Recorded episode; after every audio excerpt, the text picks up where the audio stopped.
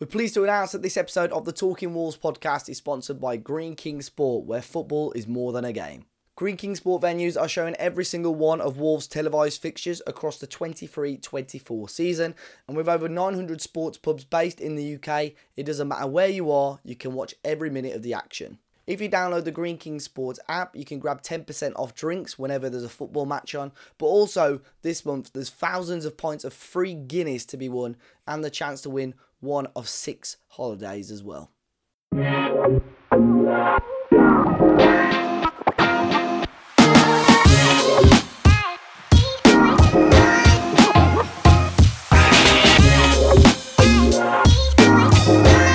Yes, everybody, welcome back to the Talking Wolves podcast. We're here to react to last week's games against Manchester United and Chelsea. We'll look ahead to next weekend's match and I'll obviously answer your questions. My name is Dave, and alongside me today, we've got Mr. Jordan Russell. Jord, how you keeping, man? I'm all good, mate. How are you? All good, mate. All good. Busy weekend. Enjoy it. Yeah, not too bad. Obviously, the result was good on the weekend, wasn't it? I played a bit of golf as well, so uh, it's been good to get out the last couple of weekends and play some golf. Whilst it's been a little bit drier, so yeah, been all good, mate. Can't complain. Happy days, and our your eyes do not adjust your screens, do not deceive you. Mister Finn Morris has returned. Finn, how you keeping? Back from the dead. Yeah, I'm all right, thanks, mate. It's nice to be back. I missed you all. Yeah, I know, miss you too. Someone, someone actually did leave a question saying should there be an investigation to where Finn Morris has gone, but he's here. So, it's literally like it's probably the most comical set of events like every week where you wouldn't believe it. Like I've had people when we've been going on like the coaches to games and stuff like, what's going on? Why aren't you on there? Like there's some big conspiracy, but no, I'm I'm back now. It's lovely to be back. I say I've missed you. I've listened to you every week. It's just I've been there to contribute to the conversation, but superb podcasting. So you, you haven't missed me at all. Yeah, I think you messaged us last week saying you you were home, but we were like half an hour into the pod, so just yeah. so, uh, but now good to have you back. Unfortunately, Matt is poorly, so we hope he That's gets better soon. Yeah, so it's just yeah, that was the deal. You, yeah, um, lads, we'll start off. I mean, with the Manchester United game, obviously we can wrap through this one quite quickly. Although there was it was an extremely busy game. Um, Jordan, in terms of lineup, O'Neill stuck with a sort of similar lineup. I think it was uh, unchanged. Was it from the um, from the West Bromwich Albion game because Bellegarde started, Doc kept yeah. his place. Um, thoughts on that to start off with because I felt like Aït-Nouri probably should have got a start. I, I, half expected Tommy Doyle to keep his place. I know João Gomes was coming back for a suspension, but um, what were your thoughts on that one? That he stuck with that team that won at, uh, at the Baggies. Um, I feel like he's a very fair bloke, Gary O'Neill, and I mean that from a from a from a point of view and perspective of we didn't play very well in the derby. I think we've addressed that anyway. But a win's a win, and you know it was a big win for us as a club, really, uh, beating the neighbours. And I just felt like he was just being fair and and I think yeah. it sends a bad message to change a winning side as well, especially in the magnitude of the game. It's not like we've gone and beat Chorley for hypothetically, and then you know you expect to make eleven changes back. I feel like the the, the players that won at the Hawthorns deserved a chance again from the start because another one that didn't get back in was Sarabia, who's been excellent. Um, mm. Probably since Tottenham, to be fair, when he came off the bench and, and made his contribution. So yeah, I think all three were probably unlucky, and I feel like we know, you know, we know that Aït-Nouri is first choice. Let's not make, you know, it's not an Aït-Nouri versus Doherty yeah. from a, an ability level. I just think he was being fair to Doherty. Doherty hadn't really let us down. He hadn't been mm. spectacular. He did, all right. And I felt it'd have been harsh to change it from the start. But yeah, mm. hindsight's a wonderful thing, right? It wasn't exactly a great 45 minutes. Yeah, I mean, I was going to go into that. I think it's hard to look at this one because it was so long ago, and then you see the sort of what actually happened at the weekend when he Ryan Aït-Nouri for argument's sake did start. But I think Finn in that in that first half against Manchester United, like Jord just said, frustrating because of how good Wolves have been at home as well. But what possibly one of our worst 45 minutes of football, you could say all, all season, to be honest. Definitely, yeah. Just on that point of of picking the same team as well, I was thinking. Do you remember the big debate when Nuno started Ruddy in the FA Cup semi final? Yeah and it was yeah. like, oh well, he was a, a, goalkeeper himself. He wouldn't have wanted to be dropped to a second keeper and all that. It, like O'Neill was like a a center, uh, a fullback, wasn't he? Like a proper like just try his best fullback. Do you reckon like was he? Is that right? So, no, centre mid. Mid. Said he was a centre. Was he centre mid? Yeah, yeah. Mm-hmm. Really, he just gives me massive fullback energy. I never actually really saw it, but it's still same thing, I suppose, with like Tommy Doyle and that. If any, if he's seen a, a central midfielder or like a doc put in a good shift, I don't know whether like that's that same sort of Nuno vibe from that. But anyway, um, got that completely wrong. That's so uh, honestly, I'd have pictured a number three on his back. That's so anyway. um, yeah, really, really poor. Um, poor first half. And equally, I thought Man United. I think all season the narrative's been, oh, they play in moments. There's no patterns. I thought they looked really sharp, and uh, it's sod's law they turned it on against us. But also, yeah, very, very poor. I think there's so many narratives you can go with, whether it's the after the Lord Mayors and all that. But yeah, really poor, and an early goal really didn't help. I don't think to um to, to settle things. Yeah, I think you could have put. Well, it was one of those when I saw Rashford was starting for Manchester United. He was uh, either going to have a very good game or an atrocious game. Unfortunately yeah. for us, Jord, he started the game off quite well. I mean, it was a frustrating that we allowed him so much space on, on the edge of the area, but it is a brilliant finish by Rashford, to be fair. Yeah, he's just guarded around Kilman, hasn't he? I feel like it's one of those there. Sa's got no chance. It was a good slick move, like Finn said. Man United started the game quite quite positively, and um, it was a bit of a shock to me, really, because I, I, thought they'd probably sit in a little bit, and especially with what we did to them at Old Trafford, I thought they might have been a bit more cautious, but they've properly just probably come with a counter punch and just thought, you know, let's just take the game to them for a little bit and, and shock them, and and they did. Um, and yeah, like Rashford was lively, wasn't he? he? Obviously had a bit of a point to prove. I think he he pro, he pretty much well. I think he was very lively for thirty minutes, then sort of petered out the game um, a little yeah. bit, to be honest with you. Um, so maybe was a, he was a bit ill rather than being pissed in Belfast. But um, no, look, good finish, good player, and um, it's the second time Molineux has done it to us, hasn't he? Had a bit of disciplinary come yeah. in with a bit of come in with a bit of a cloud over his head, and you know made an impact. Um, that's what good players do, right? Do the talking on the pitch. Yeah, definitely. And the the second one was frustrating as well, Finn, because it just sort of. I start think obviously it was right in front of me in the South Bank, and I sort of saw it went in, and I was like, "How is that? Well, how's that happened? How is that snuck in as well?" I mean, I've watched it back. Um, it does come off Højlund, so it's Højlund's goal, but that's I think that's a disappointing one to concede as well in, in, terms of how easy it was for United to to get you know down to the byline and how it squeezed past the defender and uh, Jose Sa as well. Yeah, and the, the warning sign was there with that because I think they had a little bit of joy a couple of minutes before down that side. Neto, I mean, it was great to have him back, but wasn't tracking back um, Luke Shaw, who's who's back and dangerous. I think that's that's one of the points as well that Man United had their sort of starting back four back for the first time probably since first few games of the season, which when is when we also played as well. So we were unlucky there because Luke Shaw um, looked quite sharp as well. But yeah, I thought it was an own goal. To I couldn't quite see from yeah. from where we were right the other end, and then Højlund sort of half celebrated underneath Dawson for a, for a second, didn't he? So I, I couldn't quite see what was going on. But yeah, it's a poor one, and I think it was was it when we lost to Leicester four 0 and there was a goal where I think they tried it two or three times down that same side. You know, like something's coming here, something's coming in. It really hurts when yeah, that's the one. And it felt a little bit like that. Like we've had the warning sign, switch on to that, and and it, and they got a goal from it. But yeah, really, really poor first half. Yeah, I think, like I said, these things can happen in football, especially at Molineux. We were never going to stay unbeaten at Molineux forever, Jord. No. But I think the the positive, I say the positive, you know, the fact that we've gone in at half time and Wolves looked like a completely different team in the second half is is a good sign, I suppose. And we started off quite uh, quite brightly, much better going forward, much better, you know, a little bit more solid defensively. Uh, first big moment there for Wolves towards the end of the second half was the penalty. Now, for me, again in the South Bank, I thought we were very very lucky to get the penalty. I felt there was very little contact uh, contact, and Neto was a bit theatrical. What what what were your thoughts on that one, Jord? I said it on the space. I did after the game um, for the for the transfer window uh, stuff as well. Like, it's just never a penalty in a million years, is it? I think that football football's football is a contact sport, right? And um, and there is con- sometimes it doesn't mean because con- it's contact doesn't necessarily mean it's a foul. And I just think yeah. that my issue with it a little bit is that there's a lot of Wolves fans going, oh, well, you know, we deserve that. We've had the bit of bad luck with VAR and all this sort of stuff. And yeah, you know what? We've had some shocking decisions on VAR. There's no two ways about it. But I just want to see VAR work correctly and get things right because no doubt we'll have one of those go against us. And if not now, by the end of the season, where you just go, you know what? It's just never a penalty. Like we, we need to when it benefits us, we need to almost be as loud as when it doesn't benefit us as well. Mm. And for me, like the system's flawed.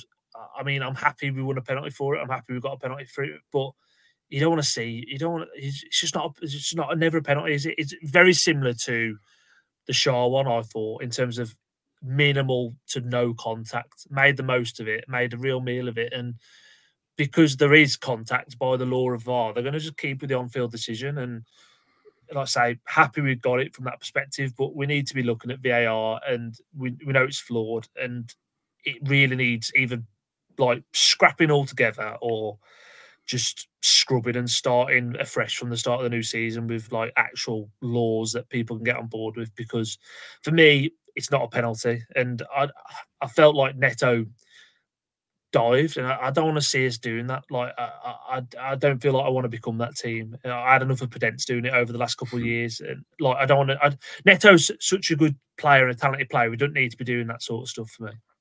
Yeah, I mean, you watch the replays back there. There is contact, but I think exactly what you said. Really, not probably not enough for Neto to go down as he did, uh, but ultimately because there's contact, VAR can't really reverse the decision. And first time Jarred Gillett had, had sort of pushed something in our way for a change, Finn, and Sarabia obviously puts the ball into the back of net. Quite surprised to see him take it. Um, I was half expecting Armin Neto or, or, Cunha to to have it because Cunha had the penalty against Brentford in the FA Cup as well. Mm-hmm. Um, and then, but there was a similar sort of situation. I, I can't quite remember if it was before Neto's uh, penalty shout or after when Onana uh, flattened. I think it was Kilman this time. Very, very similar incident to what we saw at Old Trafford at the start of the season.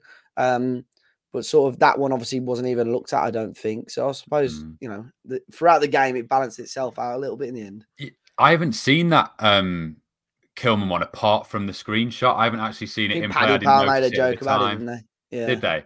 Well, yeah. I, I, think it doesn't quite give the uh, the one at the start of the season enough credit that that was so blatantly obvious and the whole away end went mental. That one, I don't remember there being much of a fuss as in the stands. It might be different because I was in the North Bank and, yeah. and you in the South Bank might have seen it and, and people have gone mad. But I think the the Sasha one was clearer. But yeah, on, on another day it could have been given from just yeah. the one screenshot that I've seen. Yeah, and, and it was quite a frustrating second half in, in, in regards to the fact, Jord, that obviously Wolves get themselves back in the game with that penalty, and Manchester United all, all of a sudden sort of instantly respond. And it was Scott McTominay who come off the bench and actually looked really, really bright. You know, he's a very tall, physical player, but he was running rings around some of our players, and unfortunately got that goal from the corner. And I just, I still frustrated with this because that just seemed too easy, Jord. I don't know how it was. I mean, your view of it, ball comes in, almost a free header, and Sa just watches it fly into the top corner. Yeah, I think. um I mean, I was I watched it at home on Thursday because I was um I was working late, and oh, simply what happened was Kilman um just didn't track him whatsoever, and he hasn't even jumped for the ball. McTominay, so I've come over a few few heads and he's just sort of stood there, ducked a little bit, and it's just hit his head. In, ball's gone into the ground, and it was just a weird goal to concede. Like, I mean, all night we didn't defend well, and I feel like that was the first time. And I think the back three have been excellent since we've been playing together. That Man United game was the worst worst game they've had by far collectively. Um, and they were all culpable at some point during the game. And I thought it was Kilman's fault for that one. He simply just left McTominay to his own devices. And again, I, I think you look at Sa just because how slow the ball went in the back of the net, yeah. and it just sort of mm. be a bit weird. But one good marking to start off with, and um, yeah, I mean, it literally just took the wind out of us. So I thought if we'd have kept it two one, I think we'd have even gone on to win that game. Um, mm. And I know we didn't get it to three three, but at two one, I thought we would go on and win the game hundred percent. Mm. Yeah, I think Gary O'Neill made quite a few comments after the game and even pre and post Chelsea about the United game. And I think they were frustrated with a lot of what had happened, probably with all three goals or all four goals, uh, you could say, because I think they were all avoidable. A lot of them probably need to if we switched on a little bit more defensively. But thankfully, Finn, we had a little bit of a comeback. Kilman grabbed a goal. It was Dawson and Kilman, two of the most unlikely uh, hmm. players to combine in, in the other box uh, to, to get a goal. And then Neto's goal, which almost was perfect Wolves. If you had to describe Wolves this season and how they played, it was a, a fantastic counter-attacking goal. And the finish from Neto, even I, uh, it, I, I, and I don't feel it's an exaggeration. I compare compare the finish to someone someone like Mbappe, the way yeah. he sort of you know hits it near post through the crowd. But that was that was a brilliant uh, goal, wasn't it? Neto and Neto didn't. I mean, he celebrated, but it he wasn't as wild as I expected uh, after scoring a 95th minute equaliser. To be fair, no, I think he, he gave a little heart to I guess his girlfriend or his family straight up there, and then yeah, and then that was about it, wasn't it? Um, I think as George was saying, I think at 3 1, it was a real momentum killer. So you've got to give him massive credit. I think at the time, sat in the stands, I said I'd almost rather it still be 2 0 than that sort of up and then the down. I think the crowd would have been like more hyped at 2 0 than, than that 3 1. It really took the wind out of ourselves. So, yeah, massive, massive credit. Kilman goal was a bit scrappy on it, but that Neto goal, as you say, you would define it as Wolves. You could also define it as Man United this season because I'd have been fuming if we'd have committed that many men forward on a corner in the 94th, 95th minute. Um, did really well. We had a big discussion um, with my mates that I went with about Onana's sort of, you know, the statuesque when yeah. that's acceptable on like a deflection and a real top bins. I think, come on, like at least dive if, if I was a Man United fan.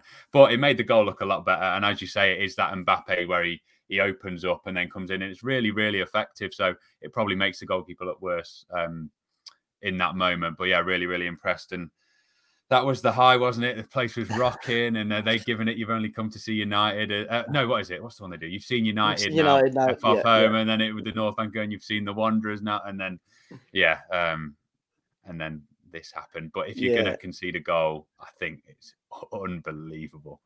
The, yeah, the winner. Yeah, I was going to say um, the what you mentioned earlier about United as well. I think you know uh, Ten Hag brought on, I think it was at 3 1 or even 3 2. He'd started bringing on Maguire and Jonny Evans and so on. Hmm. But then for me, if you're in a 95th minute of a game, if you're winning 3 2, you don't commit the men forward that they did. And I think on another day, like United fans would have been left very, very frustrated if they didn't walk away with the three points in that game.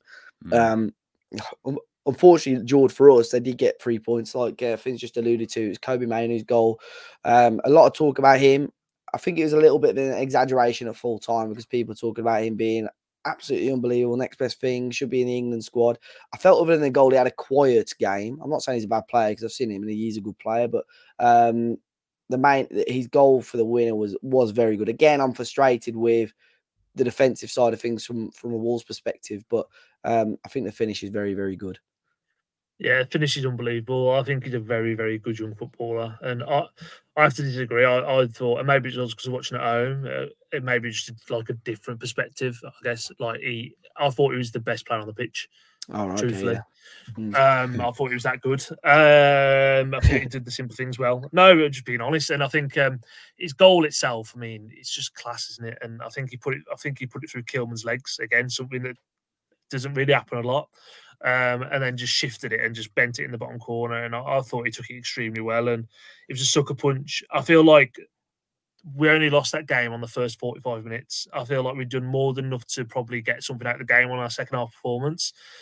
If we'd have started the United game how we started the second half, even if we played like we did against Chelsea, we'd have put four, five, six past them. Like we really would have, because I think they're a very, very poor side, and especially before they played us confidence was bereft. Right, I feel like they've only they've only got to beat West Ham because they went and beat us on Thursday night, and now they've probably got a bit of momentum, a bit of a roll going on, um, which is a bit of a shame. But um, they were there for the taking, really. And I, I think what's really pleasing about this squad. Um, and and sort of the feel good factor around Wolves at the moment is we're actually disappointed with a home defeat to Man United. Like there's been times where we've played the so-called big six sides, and you just you you're happy to take a point or get a scrappy wherever you can out there. Like genuinely was gutted that we we uh, did lose that game, and then obviously, you know, made going to Stamford Bridge that a little bit trickier. I think um, from a point of view of well, we couldn't lose the game. I think if we wanted any sort of European charge mm. Our point of view. Yeah, I mean, I appreciate that about Mainoo. I mean, I did he did he didn't stand out to me at the ground, but I suppose obviously if you've got the uh, the footage at home on the TV and stuff, it's going to be going to be a lot more obvious for you, really. Uh, it might have been that. Maybe... It might have been that and Fletch in my in my ear though as well. yeah, yeah, yeah. Do you not think he glides like there's a certain category of player though that just glides like that, and you go, "Oh, he looks class." Like, yeah, yeah. He, player, yeah. You just watch it, a few touches, you can go, "Oh, player, yes, really, really good." And he doesn't. He's he's got that in a positive way that Martial about him. Like even when he scored, his, his face was just a bit like mm, like Martial's facial expression. Finn, you'll change. appreciate this. Do you know who his brother is? Kobbie Mainoo.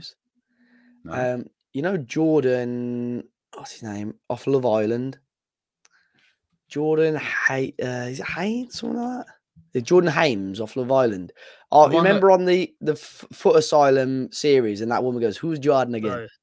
Oh yeah, yeah, and he was the one in his series. He, was he with Amber, and then at, the end he made a switch at the very end. Sorry, people won't. Anyway, yeah, Jordan. Uh, I don't think people have tuned in for this. Yeah, yeah, yeah. Uh, well, yeah, that's his brother. Anna, he was with a girl called Anna, Anna. the one that was with oh, Ovie. Yeah, yeah. That was it. Yeah, and she was really annoying. Yeah, and, yeah, and, then, and then, she tried to he tried to bin her off last. Well, that's his brother. Yeah, that's his nice. brother. Yeah. Um, anyway, we'll move. Half, good... bro- half brother. I, would assume it's his half brother. Yeah. Yeah. Moves us lovely onto uh, nicely onto the Chelsea game, I suppose. Um, Chelsea versus Wolves. Um, Jord, we went into this game. I think that on last week's pod we said I think I wanted to try to get four points, and obviously that wasn't going to be the case after losing to United. But I think we pinpointed this one as probably the tougher game out of the 2 mm-hmm. I think Chelsea did give us our scares at times, um, but a really, really top performance. I mean, I'll ask you about the lineup again because Gary O'Neill did change it this time.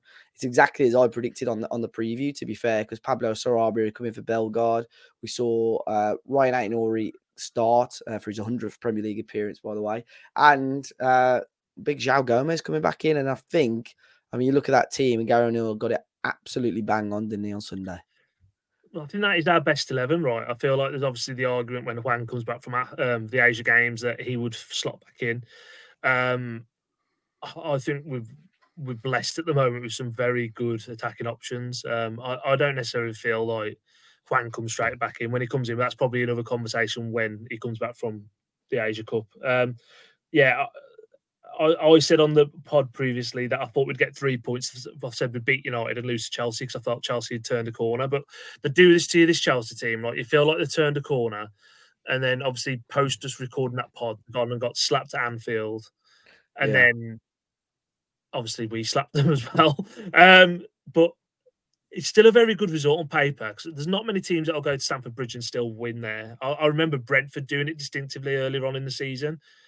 Um, maybe even Forest might have got a win there yeah, this Forest season did. as well. Um, but then, like, I know they've got positive results against Arsenal, Liverpool. Been unbeaten in 10 there. And I, I told yeah. a Chelsea fan that uh, on the weekend, they were like, no, we, no, we're not. I said, genuinely, you have not lost in 10 games at Stamford Bridge. So I think yeah. they, they're a little bit similar to us where they've been good at home, but really poor away. But then, you know, the, other than their cup games, um, you know, since Christmas, they've been doing okay. Um, but yeah. And but obviously that Liverpool game, which I think they were very, very disappointed about. But I think it, it was interesting this game because I think um, although as bad as they have been, I suppose the same in Manchester United, they've still got very, very good footballers. And I think Cole Palmer's one of those, and he grabbed the opening goal. I think this is just a very, very good goal in general. I think Enzo's ball into Cole Palmer was was you know brilliant, and it's a good finish. I'd be a little, I was a little bit frustrated with Toti just standing a little bit higher than everybody else. Um, I think if he just steps back a couple of yards in level with the back five, that goal doesn't happen. But I mean, I can't take much away from the pass and, and the finish, to be fair. And Cole Palmer, he's a man in form, doing bits of my uh, fantasy Premier League, to be fair to him. But um, that was a good way. I mean, good way for Chelsea to take lead, frustrating way for us, obviously, to go behind. Yeah, I mean, I'm the same. I benefited at least with the the five points for the goal. Um, but they're, they're, normally penalties, aren't they? To be fair, but um, but no, yeah, it's, it's the one thing. But obviously, I'd rather not have scored. But yeah, great goal. Um, I don't know. You reckon Gallagher meant that thing in the build-up? But it was almost like one of those. To bring it back to FIFA, it is like a bit like a FIFA scum. But I think he did it accidentally, and it worked really well. And as you say, yeah, Caicedo's ball was, was superb. So frustrating one. Um, but if you're going to reply, um, reply that quickly, and it just killed, like we were talking about momentum in the previous game, completely killed that for us to to sucker punch straight back.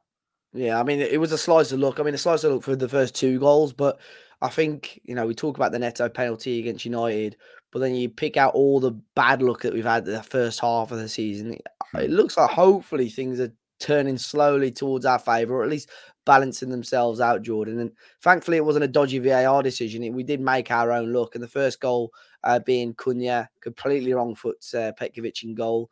Um, great way to respond. But then Ryan Aït-Nouri, almost an identical sort of hmm. massive deflection to take it past the goalkeeper as well. But I mean, with the amount of bad luck that we've had, uh, Jord, I mean, we do deserve a couple of shithousery goals like that, don't we? Hmm.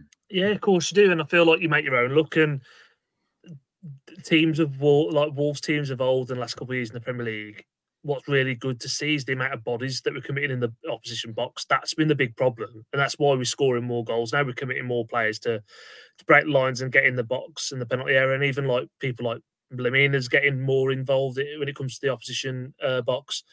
Nice to see Aït-Nouri pop in there, um, and I, th- I, think he scuffed it really with his right foot. Hmm. We've got a lucky deflection, but it's just good to see that we're committing bodies and we're exciting to watch. I think, like I, I I was all I was against going back to a back five because I feel like we've seen it, and I know Finn was a big advocate of it. But it is the best. It's how we play our best football, and mm-hmm. we've got a lot of pace. We hurt teams on the attack, but it's the intent that we play with that back five. Like we've been uh, previous versions of this team under Lage and even Lopetegui to some extent. We'd sit in, be a bit, well, we'd be very pragmatic. We'd go take a lead and we'd try and hold on to it, and it'd work. To be fair, um, at times. I just like the commitment of seeing us playing f- full flowing attacking football, counter attacking football, and when we when we go, everything we do is with intent. It's not just yeah. half-arsed. We actually, you know, we're gonna when we press, we all go. When we break, the fullbacks and the wing backs fly. Like it's it's just really really good to see. And I think O'Neill for everything that you can give him credit for so far. I think that's the biggest thing for me. Is like we, we could quite easily sit in against a lot of these teams and just sort of just take our medicine and just try and nick a result. Like we go toe to toe, and I and I love it. I really do like it. Yeah, and I think I mean the first goal, um, which obviously Cunha scored via a deflection, a lot of good work from João Gomes. He, he won that ball back brilliantly in the midfield. I saw earlier on, someone said Caicedo and Enzo cost Chelsea 222 million, whereas Lemina and João Gomes cost Wolves 24 million. And that's the, the difference in quality. And I think you're exactly right, Jord. The way, you know, why why should Aït-Nouri, who's a left wing back, be on the near post when we're attacking down the right hand side? Like, you know, yeah. But that that's the that's how we had a lot of success under Nuno with Doc and even Johnny at times, you know, getting into those positions fitting. Um and uh, obviously, in an ideal world, you'd love to see Wolves play a 4 2 3 1 because then you could fit the likes of Cunha and number nine, Hwang and Neto, and, and then even add Sarabia or Bellegarde all into the same team. But for whatever reason at the moment, and it's sort of been the case for the last six or seven years, the back five is just how things work for, for Wolverhampton Wanderers. it is like that sort of toxic X, isn't it? Where you're like, no, don't don't go back, don't go back, and then yeah, and then we go back for a little bit, and then I'm sure we'll try, maybe next season we'll go right. We need to progress, go into a back four, concede a shitloads of goals, and then yeah, we'll go back. I think it felt like that in the the first half of the Man United game, going back that you when you had Bellegarde, uh, Cunha, Neto, almost like they're like the three behind a one that you almost wanted Fraser up there, and then have that three like you say you would do in a back four. Um, but yeah, I just I don't think we'll ever get away from a back five, and I think to sum up, like you said there, I think Wolves at the moment, I think that's why the fans are getting so behind it. We're not we're not the best team in the world. We are limited, like you said. We, we, we pretty much have to play in a back five. We are limited, but I think I'd sum us up by saying we're a pain in the arse. And I think if you look in every area, if you're a midfielder, if you're Caicedo and Enzo, you go, oh, Lemina and João Goma, I don't fancy that. They're going to be at me. If you're Cole Palmer, you're going, I don't fancy tracking Aït-Nouri back. If you're a, a fullback, a centre back, oh, Cunha and Neto, like, you, I don't think you fancy winning any battle there against Wolves players. And we, as you say, we have been limited. You, I think we're on a bit of a high at the moment, but then you think back to losing to Sheffield United and maybe the Luton performance, and maybe we show our best against these teams. And as we always say with Wolves, underdogs, backs against the wall, that that's when we're best. But I just, yeah, I really, really like the team. I really, really like that shape, as I was saying from from the very start of the season. Um, and yeah, and I don't even know what goal we're up to, but that, that that's how that was well. That was the first two goals. I mean, Jordan and the second half started off quite well as well as well. And I think this was quite an important goal to get because I think if you sit on a two-one lead for such a long time, especially away from home, Chelsea can have a set piece or a dodgy decision go their way and they get back mm. into the game. But again, this is such a brilliant goal. I mean, Neto down the right hand side. Um, unbelievable play, Neto, and he was fantastic against Manchester United for the goal in the second half. I think a lot of people was frustrated by his lack of work rate, defensive work rate against Manchester United, but mm. I thought he was fantastic against uh, Chelsea. Unfortunate, obviously, not to be given the assist for the Aït-Nouri slash own goal, uh, but this assist was brilliant down that right hand side, Jord. And he barely, if you watch it again, he barely looks up to see where anyone is. He just almost knows Cunha's there. And it's a great little ball into him and a, a fantastic finish as well, isn't it? Yeah, I mean he's on fire again, isn't he? And I feel like I'm so glad we took the we took the chance to really sort of easing back into football, right? Because I feel like hamstring tears, especially for um, a player that's based on power and explosion, you need to be careful with them.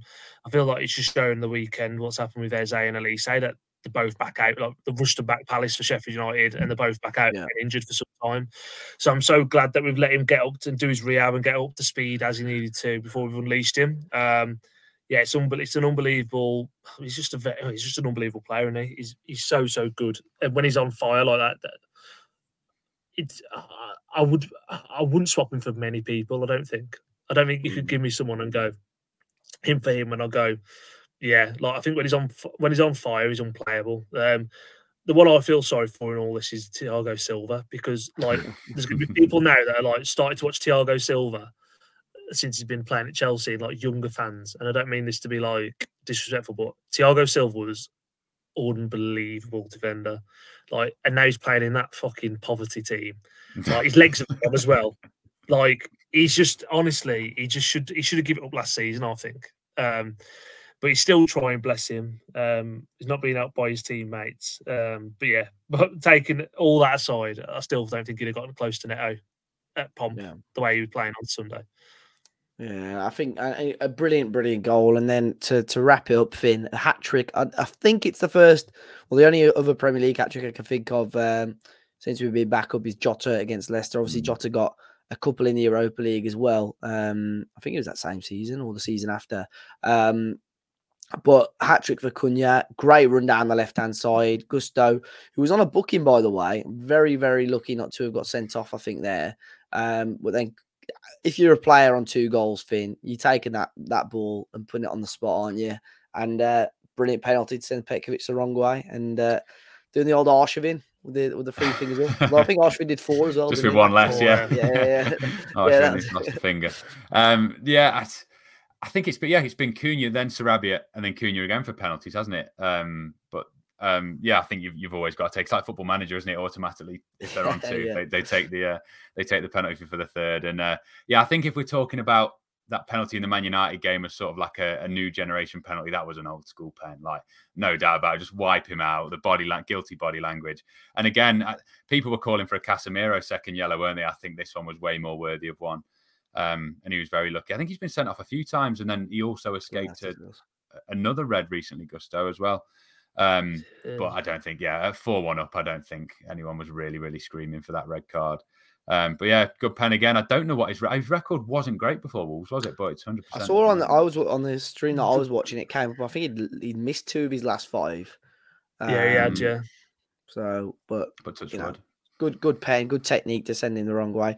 Uh, Jordan, I mean, we'll quickly talk about your friend Thiago Silva. He, he knocked in a consolation goal. Um, I think it was far too easy for him to win this header originally. I think Gary O'Neill will be disappointed with this goal to concede. Far too easy to win the header. I think Sarr could possibly, if I'm being harsh, could possibly do a little bit better. But then Kilman as well probably should hook it away. I think Kilman's trying to go with his head. I think if he sticks his mm. foot out, he probably get something on it. Probably, yeah. I think it's one of those goals where they're like it's just garbage goals, aren't they? Where yeah. it wasn't good. Like they were well beaten. I think Stamford Bridge was half empty at that point as well.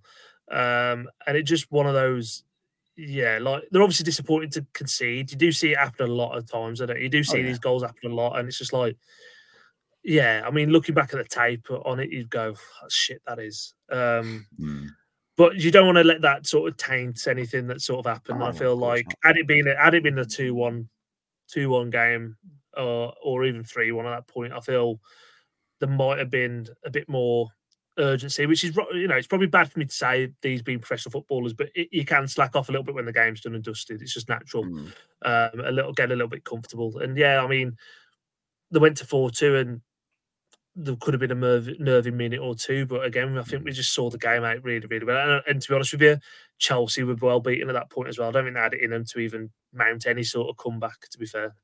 But they gave him a chance with was it because at that point was that 85th minute and they added 10 on. Yeah, still yeah. would have had 15 minutes. So you'd have been, if anything had have happened and developed into a, God forbid, four all, you'd have been fuming with conceding that goal. Yeah, yeah. I think that the one thing that I've mentioned now a couple of times, I think it was predominantly, it came to my mind at Everton at home uh, just after Christmas. And then I think it's the same for this game as well, where the amount of, I, would say Nuno Lage, and Lopetegui would have all gone into that game at half time and said, right, let's 11 men behind the ball. Let's just sit on this one goal lead away at Stamford Bridge. And the same at Everton, even, I mean, uh, at home against Everton, we were one or two goals up at half time. And I think a lot of managers would say the same thing. But we've gone out there and we know we could play better football than Chelsea. We know we could get at Chelsea. And we've gone and gone and scored another couple of goals to go 4 1 up you know, I think that is it's almost that's the breath of fresh air that I'm getting with Gary O'Neill at the moment. And you look at goal scoring stats of our front players at the moment. Last season, Cunha for Wolves, 17 games, two goals, zero assists. So far, 23 ga- games, nine goals, six assists for Cunha.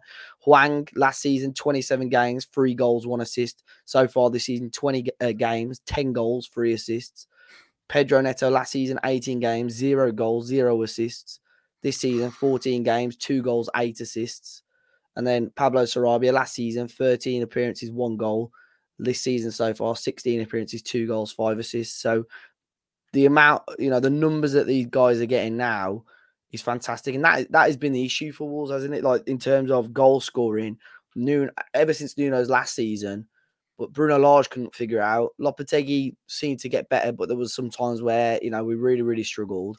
Um, mm. But then Mikey Burrows put a stat out yesterday. Since COVID, the COVID restart, Wolves had only scored more than two goals in six Premier League games out of 142 games. Since Brentford, Wolves have done it four times in the last five games. Scored more than two goals in four four times in the last five games. So, George, it's just full of we're just full of confidence at the moment. And I mean, if I this I was going to mention this later on um, when we move on to the Brentford game you look at the, our home games now between now and the end of the season, because I think home games ultimately that's where we're going to get the majority of our points. Our home games now we've got Brentford, Sheffield United, Fulham, Bournemouth, West Ham, Arsenal, Luton, and Palace. Bar Arsenal, and look, no Premier League game is easy, but bar Arsenal, you should be Wolves fans should be confident in going into every other one of those games to get wins, shouldn't you? Really? we should, and I think we will be the favourites with the bookies. Let's be honest, with all those home games other than Arsenal as well. So we've got to see it as a massive opportunity. These are still the games where this, the sort of games where I don't fancy this as much because I feel like teams will give us less space, and mm, historically sure. we've been a bit more difficult for us to break teams down. However, the way we're playing at the moment and the confidence we've got going forward, um, we've got to back ourselves to to go and score goals against these sort of teams. Um, I think we'll be. I think we'll have a really strong end of the season. Like I, I, know people do think Europe. I still think we're a little bit short of that personally, especially at this stage. I feel like we've got to put a, a serious run together to get seventh, possibly mm. well, possibly eighth. Get Conference League. It depended on the coefficient, isn't it?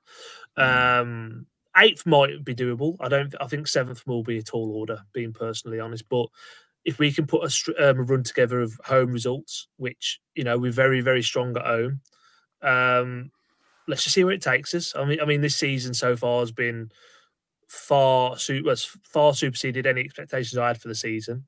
Um, and again, a lot of a lot of credit for that has to go down to Gary O'Neill, um, the coaching staff, and and also the playing squad as well. Like I feel like there's um there's a real good feeling about this team at the moment, and I feel momentum's there, and we've got a bit of quality.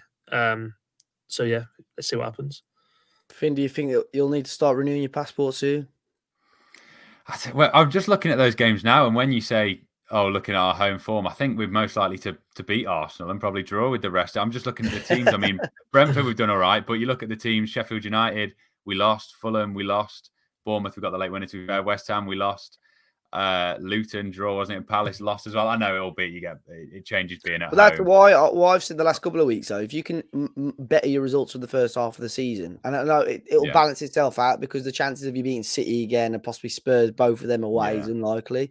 But then if you can beat your Palaces, you can beat your Lutons. You know that that will swing it all around. So Wolves, exactly. especially with those being at home, think they're late on in the season. Luton and Palace, like, but one of those two teams mm. well, might have something to fight for still. They might be done.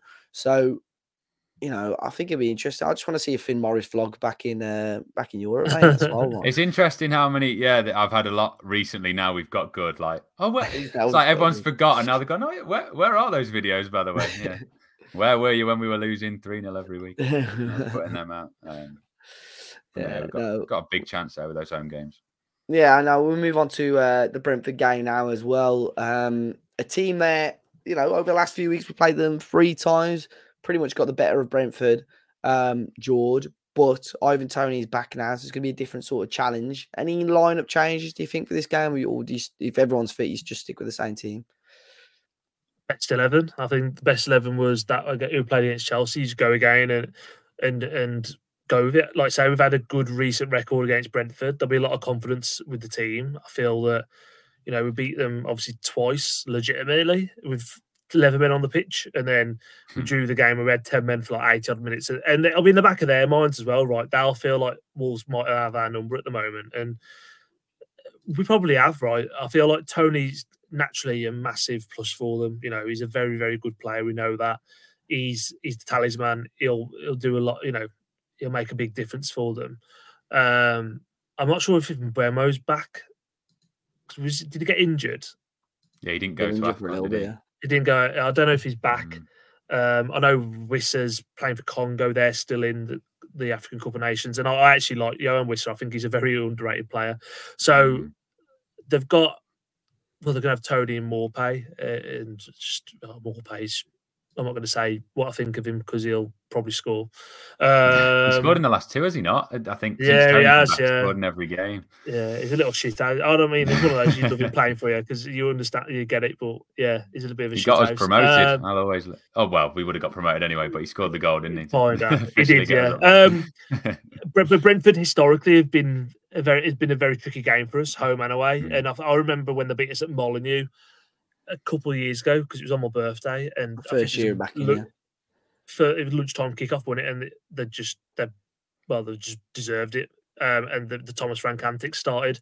Um, you've got to score first. I always feel Brentford. You've got to score first against them. Like, yeah, I feel like if they if they if they take a lead or whatever, they're very difficult to to get back. You know, get back in front of. Um, I feel like if we start quickly and get an early goal, it plays in our favour. But they will come for a point they will come and try and do every certain dark art tactic they normally do, and it's just about the fans not buying into that and just keeping on top of uh, supporting the team and stuff. Because Brentford will try every trick in the book, no doubt about it.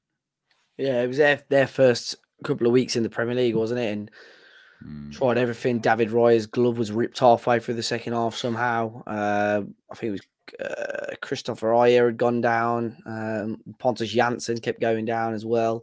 So yeah, I mean that was a frustrating game. But since then, I don't think we've lost to them, uh, both home and away.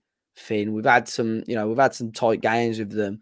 Um, but Ivan Toney's going to be a big one. They're talisman, and they've done okay since his return. I think that you know they beat Forest. Uh, I've just had their their uh, results up here. They're beating Forest. Yeah, they just kicked off against Manchester City and they were unlucky against Spurs as well. They got that back to, to 3 2 last week as well. Um, so, going to be a tough game, isn't it? Yeah, I'm just thinking now, did you say the famous line when they'd come up or they'd already had a year in? Oh, yeah. Prem? Because I'm thinking, since you said it, have they beaten us? Or was it? No, maybe it was the first year. Maybe it would That's be nice if since year. you since you said the thing that they'd never beaten us, but um, no, yeah, I, am surprised by that. I always fear going into a game against Brentford, and yet that's we're somewhat of their bogey team. If it is that over what three seasons, that would be now like with the FA Cup game. Uh, is it Carabao? No, FA Cup games. We're like what six, seven, eight unbeaten.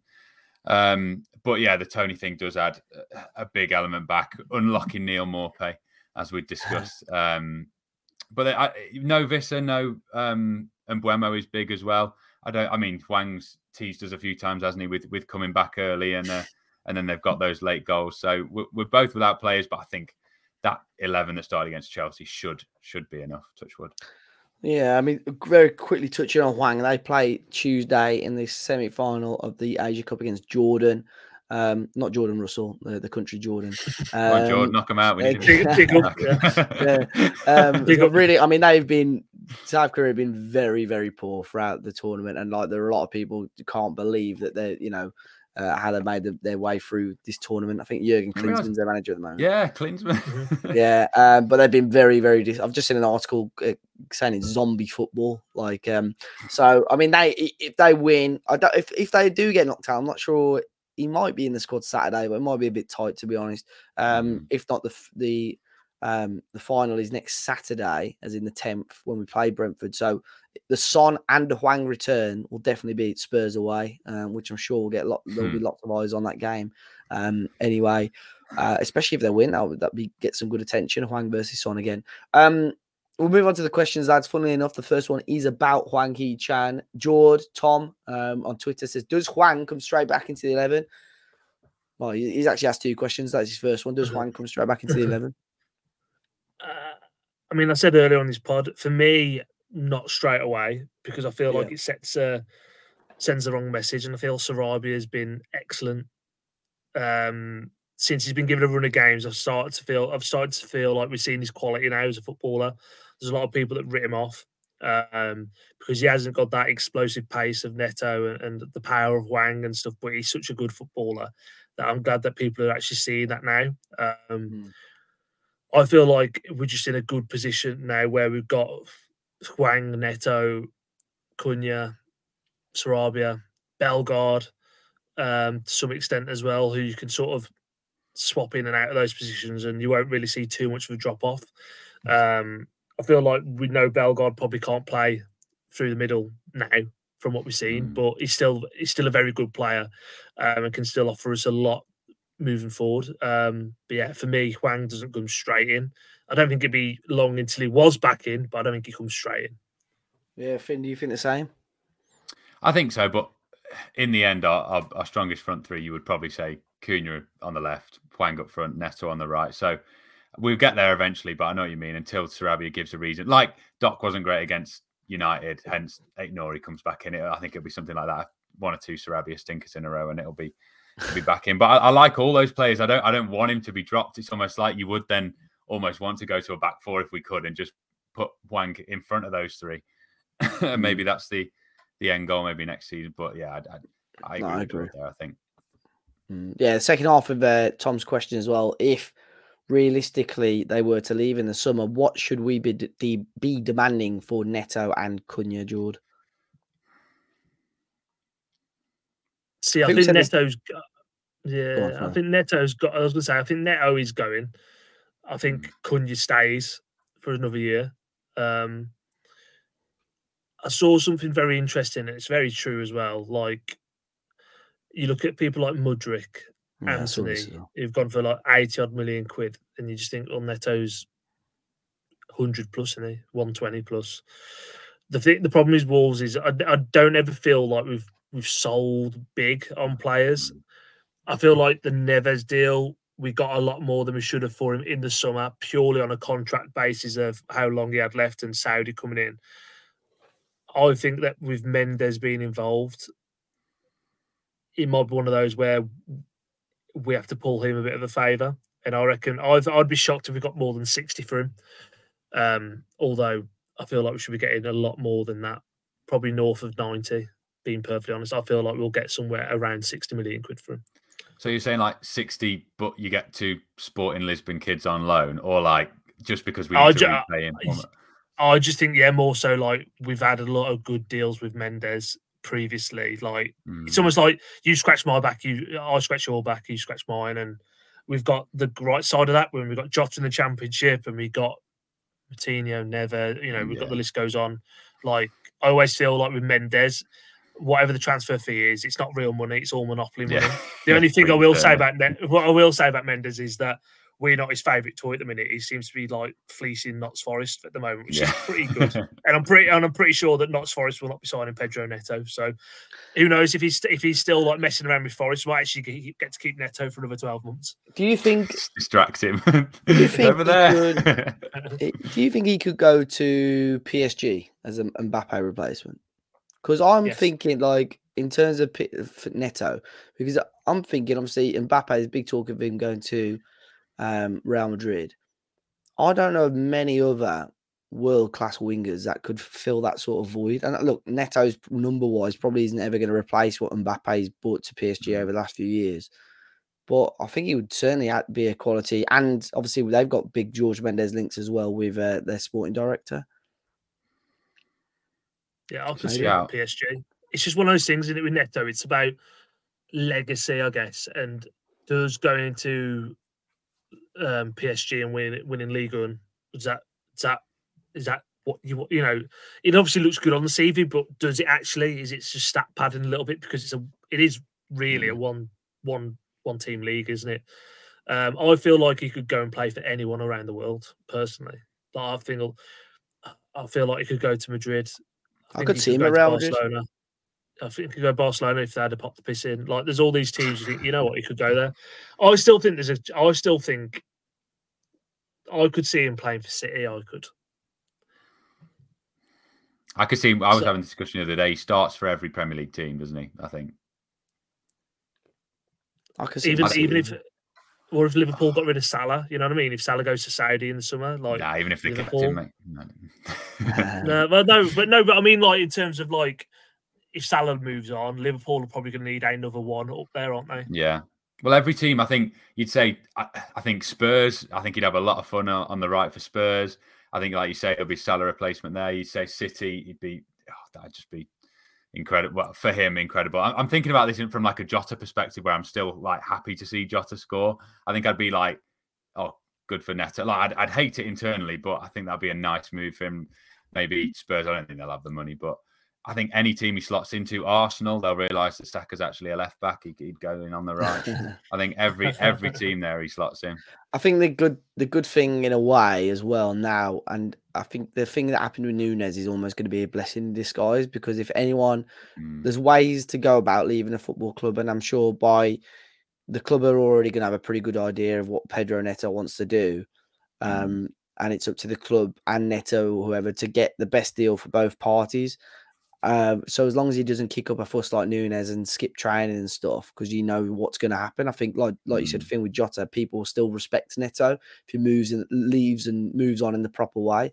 You know, everyone still loves Neves. I know he's gone to Saudi Arabia or whatever, but if he came back to wherever for whatever reason, I- I think people would still respect him.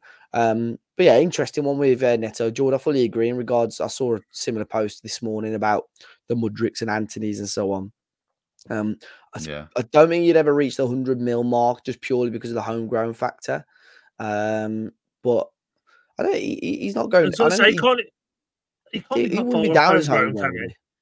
He come at 19, didn't he? So isn't it three Yeah, complete seasons to 21? Yeah. Yeah, maybe a year too late. But still, I think, you know, he's Yeah. got a lot of Premier League experience. And I think you're right. He did walk into a lot of, of teams. So, And if Um, it wasn't, sorry, Dave, if it wasn't Mendes money, like you say, or fake and probably predetermined for 70 mil now, you could have an all time bidding war on your hands there, couldn't you? Because you were literally saying there's so many teams that would Oh, need yeah. a, a right winger. Yeah. That, oh, what a the, shame. well, the thing is, he can play all, all across the three, really. You probably wouldn't have Yeah. as his lone number nine, but I think, the O'Neill fluidity Maupay that- scored against Man yeah, yeah. Who scored Oh, he that? has. Yeah, Maupay 1 0. Shit He's in form. Um, next question, anyway. This is from Ronan. Uh, this is a great question. I've seen a lot of discussion about this earlier today. 2019 2020 Wolves versus current Wolves. Who wins and what's the score? So that is, what's that, Europa League Wolves, is it? yeah. Um, Mm. I think they just nick it, you know, just. Would Nuno's Doc up team against at the himself moment. on the left? If he was on the right for one team, left for the other. Um, I've, I think it'll be a close game, but I think 2019 Wolves just win it, just because of Jimenez. I think with the with the front. Jota him. Oh. Do you think- Adama- that, that's an inform. That's peak prime Adama as well. That is, So he'd be on it. Yeah, Toti would have him, mate. Mm. No, I'd- and Patrick oh. Coming off the bench. Do you think? Do Oh, you think Lemina and João Gomes would have? I was going to say like, yeah. It'd Go be a on, good George. battle that because ne- Mm. Neves and Moutinho always used to struggle against midfield pairings. Yeah, like that, didn't I, they? I was thinking. I'm, I'm thinking of Capoue and Yeah. uh, who was it that day? The Capoue, Watford- who was midfield Doucouré. at home when the when the battered us at Molineux? Was it Doucouré and Capoue? Yeah. and all-time Huddersfield. record. It was it Aaron Mooy and uh, Philip Aaron- Billing. And Philip Billing. Yeah. Yeah, like technically, yeah, technically, you'd think. I, I don't want to sit on the fence, but I think if this current team went one 0 up against that team, this current team would beat them. I know it's very cliche. I think it'd be. I think it'd be a great battle. I wish there was some nil way nil out of respect for both Yeah, teams. the- the- Nah, Gary O'Neill then- doesn't draw blanks, mate. But then also then again that, that, the other thing saying that as well, you've got Prime, Boly, and Jonny versus Neto. and people, I know Jonny, I know we know what Jonny's been recently, but prime Jonny was Right. extra safe, ribbed the lot. He kept he didn't anything through. You know, he was fucking good. Um, you know, it's an interesting question, isn't it? Would it, Would couldn't you, you, put Fraser on Coady? Again? Would you drop I one was of gonna them? say, Matheus, couldn't you run in at Conor Coady? Um, that'd be a great Ooh. battle. That would. That would Do it be on a good- Football Manager, Dave. Could you? Would you be able to do that as a video? You would be able to, but I think the It'd be current stats, though, wouldn't it? yeah the, sti- the I don't think Wolves' attributes are, at the moment are as good as they should be. So if only someone could change them. Uh, Maybe, okay. maybe Uh, it's maybe it's time for a poll. then? May- may- maybe we'll have to do a poll like we did last week for stuff like. Uh, we'll put a poll out on our socials because that is a that is a great question as Great well. question. Um, we'll move on. Richard, he says, and, and George, you like this one as well. I'll start with Yeah, I Fin. did, yeah. If all all of our, the players in the wall squad are English, which ones would make the play, playing for Germany in, in the summer for Euros? So basically, Fin, out of our informed players, who do you think would be going to the Euros? Are we going like deep on this? That like, oh, well, where do England need players? Do we? Go Yeah, I think you've got to. I think you. I, I've thought about this since saw the question. I think you've got to do it as where do England lack? centre half. But I mean, if you do thi- I mean, position two by of them are position, English. Yeah, position by by position, position. Aït-Nouri Start- goes. Aït-Nouri goes. But Sa, Sa he wouldn't start. get me. I think No. might get in as like the second or third choice. Third, yeah, yeah. Yeah, That's The I back three thought well, basically are maybe. English. Eight Nori. Apart from Who- Toti. Who's the left backs for England? Chilwell. And sure, They're normally injured anyway, aren't they? By the time it comes to Chilwell. Eight I think- probably gets in. I think you take. I think you take Aït-Nouri over Chilwell, don't you? Especially after yesterday as well. Hmm. Uh, Oh, that's a great question. Though. I don't think I, I don't think our centre halves do it, unfortunately. Oh, Zhao and don't Lemina both start over Kalvin Phillips, but there's so many players that should be in over Kalvin Phillips. But if you play in that same system that they want to play, I think. I think if you're going across, uh, yeah, I think Aït-Nouri he goes. I don't think we get any centre halves going. I think Semedo doesn't go just because of how many quality right backs Yeah. we got, and that's that's a shame because he's very good Yeah. in his own right. I feel like this is where it's tough, isn't it? Because you go Yeah. Rice Belly, you know, it's maybe Gomes or Lamine. One of those two might get in the squad, but then and again, you I would take them over someone like Kalvin Phillips, of course, I would, but Southgate might not. Even Jordan Henderson as well. You'd probably say you'd place both of those with them too. However, then you think about it, there's other people like Ward. There's a lot of other people that could be in there, like Ross Barkley's playing exceptionally well at the minute, isn't he? There's there's a whole host of talent we've got there. Mainoo's another one that could go. yeah, Curtis Jones, and yeah, there's loads. And then you've got Neto's in the worst position in it to be like with competition. It's tough in it. I think I think Neto, Neto does go, get a look. Neto goes for sure. Yeah. Neto, I think. but then I don't know who I don't know strong. who for though. You know what I mean? When you think about like of all those wide players, it's so tough because we have got so much talent out there. Who who do you take Neto over? You got Saka, Saka, Sterling. Grealish, S- Agree, all of them. uh, Foden. Foden stays. Rashford. Mm. It's Mm. tough in it. God, if we lose, if we're gonna, we can tell we've scored a few goals recently, can't we? Yeah, we'll I mean, it's good it of off it, the Wolves too. Um, and Cunha again, like for me, you know, Kane starts, and then it's like Mm. you've got Toney Wilson. I'm trying to think who else has been in the squads recently. I think if Hwang on current form before the Asia Cup would have got in as well. You- You can't. If you Yeah. had an English striker scoring over ten goals that quickly, you don't ignore that, do you? Mm. So, I'm not sure. But it- interesting question. That very interesting question. Ask us Um, again if we lose like three in a row. It'll be very Yeah, yeah. None of but- Yeah. Uh, Wolves for Prem. He says, uh, question about Chiquinho. I think he would, would work great under Gary O'Neill. I love watching him play. Do you lads see him getting into the squad next season or being loaned again? So I think the main the main reason for him going out on loan this year was to obviously get his match sharpness and fitness up um, after a year out.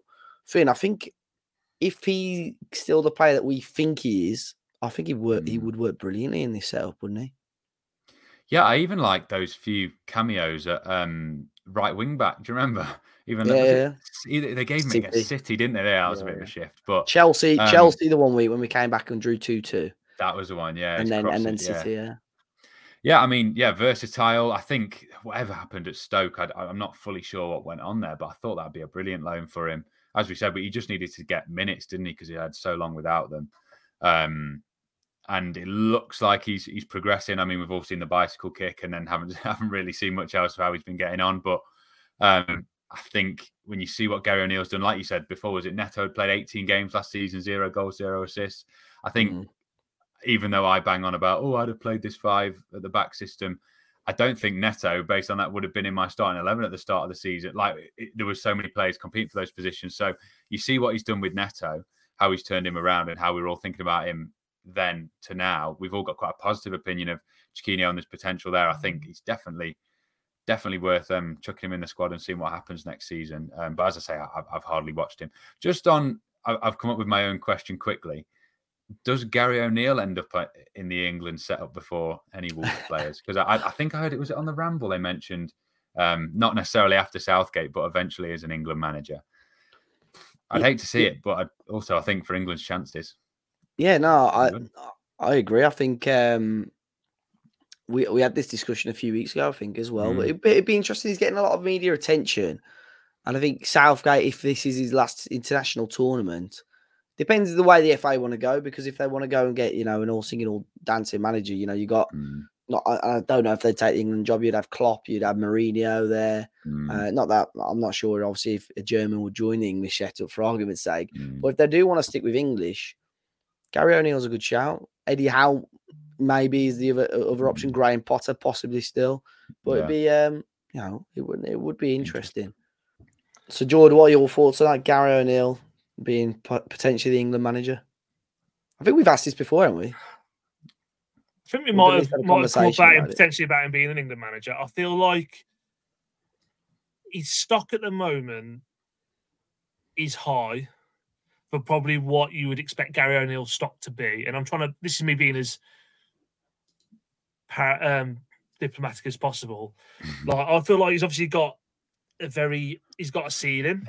Um, who knows what that ceiling is? We're quite fortunate that we're the we're the the club we've got him at the moment. He could go on to be a world class manager. There's no stopping him. You know, you've seen it happen to to people in the past who have been decent footballers and then go on and have amazing managerial careers. And so far, what we've seen, you couldn't say you've seen something that says he couldn't do that. Um, I feel like he possibly could be an England manager in the future. I don't. I don't think it'll happen for Not a while, yet. and I don't want it to happen either. Like I feel like the next, I feel like the next England manager will be because I think Southgate probably will go after this Euros. I think. Mm. Way, yeah. I think if we win, I think if we win it, as Neil already said, he's leaving. Actually, um, didn't that come out that he's going? I'm not sure regardless? it's confirmed, but I think it's the rumors. Yeah. yeah. I mean, for me, I, I, always feel like you need. I always feel like you need an English manager managing the national team. However, I reckon it will end up with someone like. I feel like Mourinho could come in. Hmm. Yeah, I feel that as football. Well.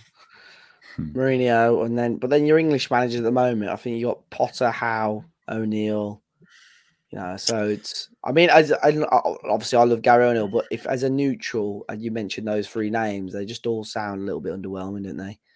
So hmm. yeah, I've got a hypothetical. Uh, actually, no, it's not the right, but it's not talking England. But would would you take? would you would?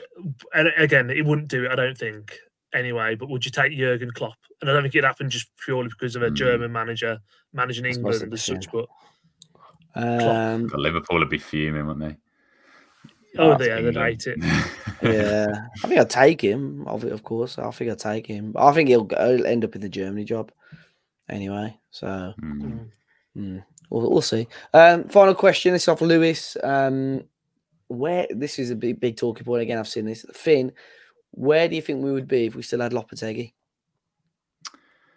I think this most weeks, especially like when George did that tweet of the um, Tweenies video. So very good. I think th- there's lots of things to analyze there. Um, I think it was Tweenies. Was it Tweenies? Yeah, it was, yeah, it was, was the Tweenies, wasn't it? Yeah. What a show. Um, but I think for starters, you've got big, big sliding doors moments. Aït-Nouri could be out on loan and, and not on the plane if he was English. Um, so there's there's big things there. I think I've always rated Aït-Nouri, and I'm glad for, for him that that's turned around there. I think we still had an incredible. We're talking about the, the however long undefeated at home until United. We still had an incredible home record, but I think it was one nil, one nil, nil nil, one nil, wasn't it? So I'd still have faith in it in being a great manager and probably eking out results like that. I think would be a completely different team. Um, like you say, what was that stat? Six, six over two goals in a hundred and something, and then recently we've been firing goals in. I think the big things are obvious, aren't they? The goal record, um, maybe conceded um, fewer, but I think it was just a negative, completely negative vibe, wasn't it? At the time, it was we were going into a season on the players being told they're not good enough. So I don't think we'd be in the top half. And and I mean, he's won European trophies and he's very well decorated, but I think somehow we'd be worse off. And I didn't think mm. I'd say mm. this at the start of the season, but we'd be worse off with Julian Lopetegui than Gary O'Neill with two days pre-season. It, it's crazy. I don't mean obviously Jordan. We've never, you know, it was his Lopetegui's first full preseason up until he walked out. So I don't know, and I don't think we would have seen. You know, we haven't seen what he was working on or what we were hmm, capable mm, of. What was he cooking? Yeah, um, mm. but it'd be interesting, Jordan, because I think things are. I don't think we'd be bottom three. I think we'd be far, far away from it. I think with the quality that we've got. But I think you are right, Fin, in the fact that I don't think we would have scored as, as many goals. But I think defensively, you know, we probably would have been a little bit better.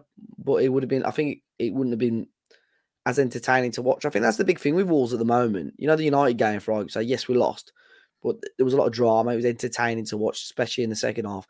And we have played much, much better football with this back five. Um, mm. would Lopetegui have gone with that? I don't know because every time he tried to use a back five, it was awful. You know, he, he tried it a mm. couple of times second half of last season. So, what do you what do you think, George? Position wise, whereabouts would we be? So I was a fan of Lopetegui. Um, I still think he's a good manager. Um, I, th- I, think he did a great job with us. I think I know we went out in.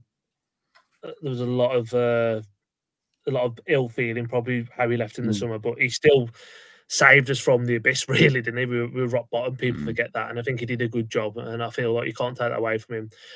We might have been in and around where we are now, but in a completely different way, like you've sort of yeah. said. Um, I don't. Yeah, would have been more pragmatic. Would have probably been less easy on the eye. And I feel like at the moment we're we're slowly becoming people's second team again. And I mean that from a point of there's a lot of intent. When we first come under Nuno, people quite like coming to Molineux, they liked mm. us.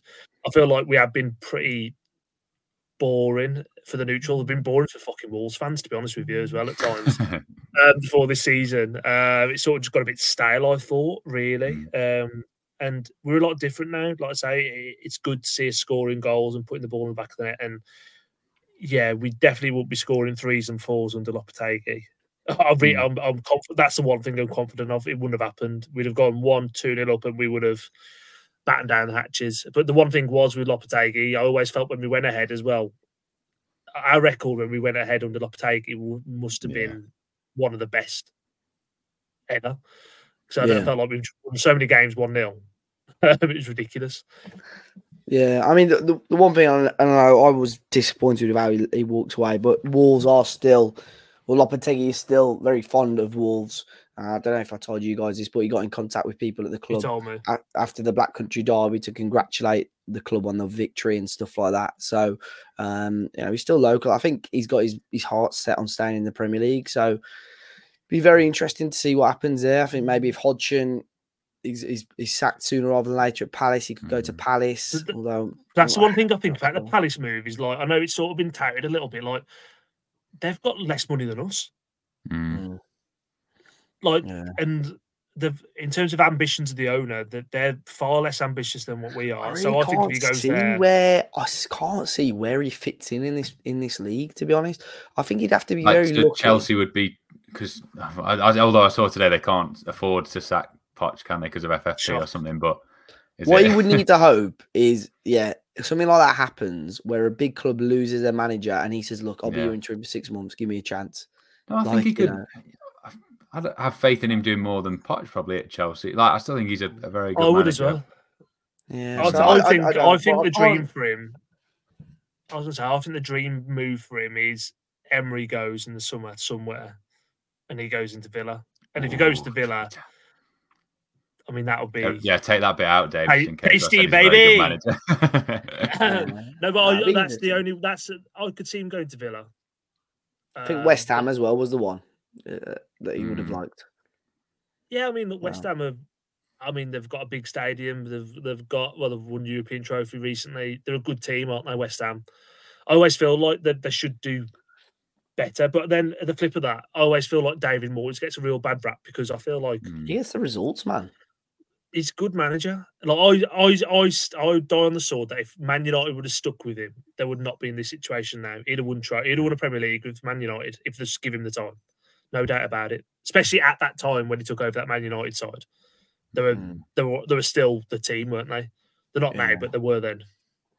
Be, be interesting. I think Gary, well, both managers, Lopetegui would be interested to see, but Gary O'Neill going into the summer as well be very intriguing to see his situation as well. But I mean, lads, we've got loads um, spoken about on on the pod, so enjoyed it as always. We will be back next week for the reaction to the Brentford game. Um, and obviously, loads of content on the socials at Talking Wolves everywhere. Uh, on at Dave as a party on Twitter and Instagram. Jordan, where can people find you if they wish?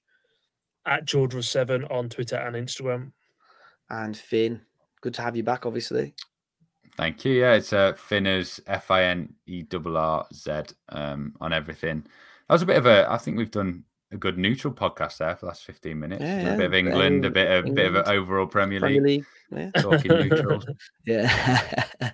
uh, um, yeah, if you have enjoyed the podcast, if you're watching or listening on YouTube, be sure to hit the like button and subscribe to the channel. If you're listening on Spotify or Apple Podcast, be sure to leave us a five star review. We're here on Talking Wolves everywhere. Uh, enjoy the rest of your week, guys, and fingers crossed we get three points against Brentford. We'll catch you next time.